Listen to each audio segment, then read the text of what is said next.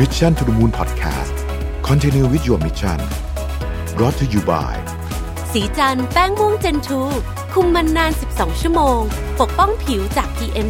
2.5 อัปเกรดเพื่อผู้หญิงทุกลุกสวัสดีครับ ยินดีต้อนรับเข้าสู่ Mission to the Moon Podcast นะครับ คุณอยู่กับระวิทยานุสาหะนะครับ วันนี้ผมจะมาชวนคุยเรื่อง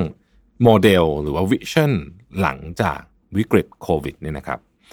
ผมว่าบทความมาจาก Harvard Business Review ชื่อ Leaders Do you have a clear vision for the post crisis future คุณมี vision สำหรับโลกหลังโควิดแล้วหรือยังนะฮะ คือต้องบอกว่าตอนนี้เนี่ยสภาพทางธุรกิจความเชื่อของคน แล้วก็การเปลี่ยนแปลงที่มันเกิดขึ้นจากช่วงนี้เนี่ยนะครับ มันจะอยู่ไปอีกหลายปีนะฮะ หลายคนเชื่อว่ามันจะเปลี่ยนความคิดของ generation นี้ไปเลยด้วยซ้ำนะครับ เหมือนตอนที่มันเปลี่ยนความคิดของเออเหตุการณ์ตอนช่วง Great Depression นะฮะคนที่ประสบกับเหตุการณ์ครั้งนั้นเนี่ยเอ่อเปลี่ยนความคิดเรื่องของการใช้เงินไปตลอดเลย คือหลังจากจบ Great Depression แล้วเนี่ยความรู้สึกของความหวาดกลัวว่าจะเกิดวิกฤตขึ้นอีกเนี่ยมันยังอยู่ในใจพวกเขาตลอด วิกฤตโควิดครั้งนี้ก็ร้ายร้ายแรงแบบนั้นนะครับ เพราะฉะนั้นเหล่าบรรดาผู้นำองค์กรทั้งหลายไม่ว่าจะเป็นภาครัฐหรือภาคเอกชนเนี่ย ก็จะต้องมีแผนการนะฮะว่าวิชั่นของเราต่อจากนี้เนี่ยจะเป็นยังไงนะครับสิ่งที่ Harvard Business Review เขียนนะผมรู้สึกว่ามันมีเป็นประโยชน์ผมก็จะพยายามสรุปมาให้นะฮะว่าเราควรจะทำอะไรบ้าง อันที่หนึ่งเนี่ยคือเราต้องหาเวลา กันเวลาส่วนหนึ่งนะฮะเขาบอกว่าประมาณ 10-20%ถึงเลยนะ ของเวลาต่อสัปดาห์นะครับ ก็คือประมาณวันหนึ่งนะฮะในช่วงหลายๆ เดือนต่อจากนี้เนี่ย ใช้หนึ่งวันในการคิดถึงอนาคต ว่า เราจะทำอะไรดีนะครับ คิดทดลองนะฮะแล้วก็เอาผลจากการทดลองนั้นนะกลับมาปรับโมเดลธุรกิจใหม่ เพราะว่าตอนนี้โลกมันไม่แน่นอนสูงมากคุณไม่รู้หรอกว่าอะไรมันถูกไม่ถูก ไม่รู้หรอกว่าอะไรดีไม่ดีสำหรับอุตสาหกรรมของเรา แต่ว่าสิ่งที่เราจะพอจะพอจะทำได้ก็คือการคิดแล้วก็ทดลองนะครับ ดังนั้นอันที่หนึ่งเลยนะฮะก็คือ envision นะ your future นะฮะ spending time envision your future ก็คือใช้เวลาหน่อยในการทดลองไอเดียต่างๆนะครับ อันที่สองนะฮะพอได้ไอ้วิชั่นของคุณแล้วอะนะว่าคุณอยากอยากจะคุณคิดว่าอนาคตมันจะเป็นยังไงเนี่ย ต้องคิดย้อนกลับมาว่า จากจุดที่เราอยากจะไปเนี่ยนะเส้นชัยเนี่ยนะถึงตอนนี้เนี่ย กลับมาย้อนถึงวันนี้เนี่ย เราจะไปยังไงนะครับพูดง่ายคือว่าเราต้อง reverse engineering แผนของเราเองนี่แหละนะครับ คุณต้องกำหนดสิ่งที่สำคัญมากนะครับ benchmark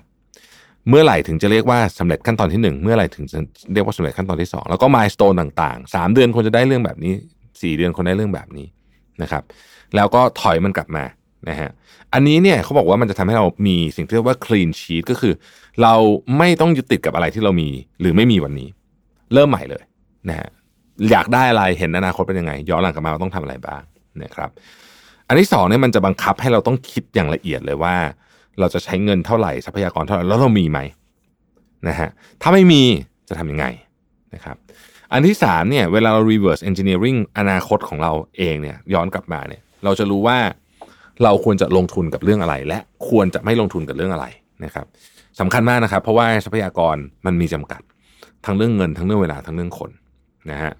ข้อที่ 3เขาบอกว่า be prepared to learn and pivot pivot นะครับก็คือว่าคุณต้องเตรียมพร้อมที่จะเรียนรู้ ในสถานการณ์ที่คุณไม่คุ้นเคยนะฮะต้องเข้าใจว่าเรากำลังอยู่ในสถานการณ์ที่เราต้องเรียนรู้วิธีการวัดผลแบบใหม่ เรียนรู้วิธีการมอนิเตอร์ผลแบบใหม่ เรียนรู้วิธีการรีวิวผลแบบใหม่ด้วยนะครับ ตอนแรกเนี่ยเวลาเราเริ่มทำอะไรพวกนี้เนี่ยเราต้องเริ่มทำจากสมมุติฐานอะไรบางอย่างก่อนนะครับ เมื่อเรามีสมมติฐานเราก็เอาไป test ในโลกจริงนะฮะแล้วเราก็จะได้ข้อมูลมากขึ้น นะแล้วก็เราเองก็จะเป็นคนบอกตัวเองเองแหละว่าเราจะไปต่อกับสมมติฐานนี้ไหมนะครับ เวลาเราเรียนปุ๊บเนี่ยเราจะเรียนรู้ไปพร้อมกับปรับ vision ของเราไปด้วยกันด้วยนะฮะปรับ vision ก็หมายถึงการปรับกลยุทธ์ด้วยนะฮะ vision กับกลยุทธ์นี่มันต้องตอบสนองซึ่งกันและกันนะครับ ที่สำคัญที่สุดก็คือว่าขั้นตอนพวกนี้เนี่ยคุณต้องเอาทีมของคุณเนี่ยเข้ามาร่วมด้วยนะฮะเพราะว่าเขาจะได้เห็น progress ไม่ควรไปบอกตอนสุดท้ายตอนจบ เพราะว่าเขาไม่เห็น progress มันเขาจะไม่อินนะครับ มันมีงานวิจัยที่ Harvard Business Review เนี่ยเขาก็ไปทำมา พูดถึงเรื่องของบริษัทที่มี Impact กับโลกเยอะๆ ในช่วง 10-20 ปีที่ผ่านมาเนี่ยนะฮะเขาไปเลือกมา 20 บริษัท เช่น Google เช่นอะไรพวกนี้เนี่ยเขาบอกว่าบริษัทเหล่านี้เนี่ยมีสิ่งหนึ่งที่เหมือนกันเลย ที่เขาเห็นชัดเจนมากคือทุกคนเนี่ยอินมากๆกับเป้าหมายหรือจุดประสงค์ วัตถุประสงค์ของบริษัทนะฮะยกตัวอย่างเช่นเขาบอกว่าอย่าง Tencent เนี่ยนะครับ Tencent เนี่ยจุดประสงค์เขานี่คือ tech for social good นะฮะอันนี้คือเขาก็ทำอย่างนั้นจริงๆนะฮะเขาก็อินกันมากนะครับ บริษัทอย่าง Siemens นะครับ Siemens เนี่ยก็มี mission ที่จะรับใช้สังคมอะไรแบบนี้ เป็นต้นเอาเทคโนโลยีมาเพื่อการรับใช้สังคมอะไรอย่างเงี้ยนะครับเพราะฉะนั้นเนี่ยพวกนี้นี่มันสำคัญนะฮะเวลาเราอยู่ในวิกฤต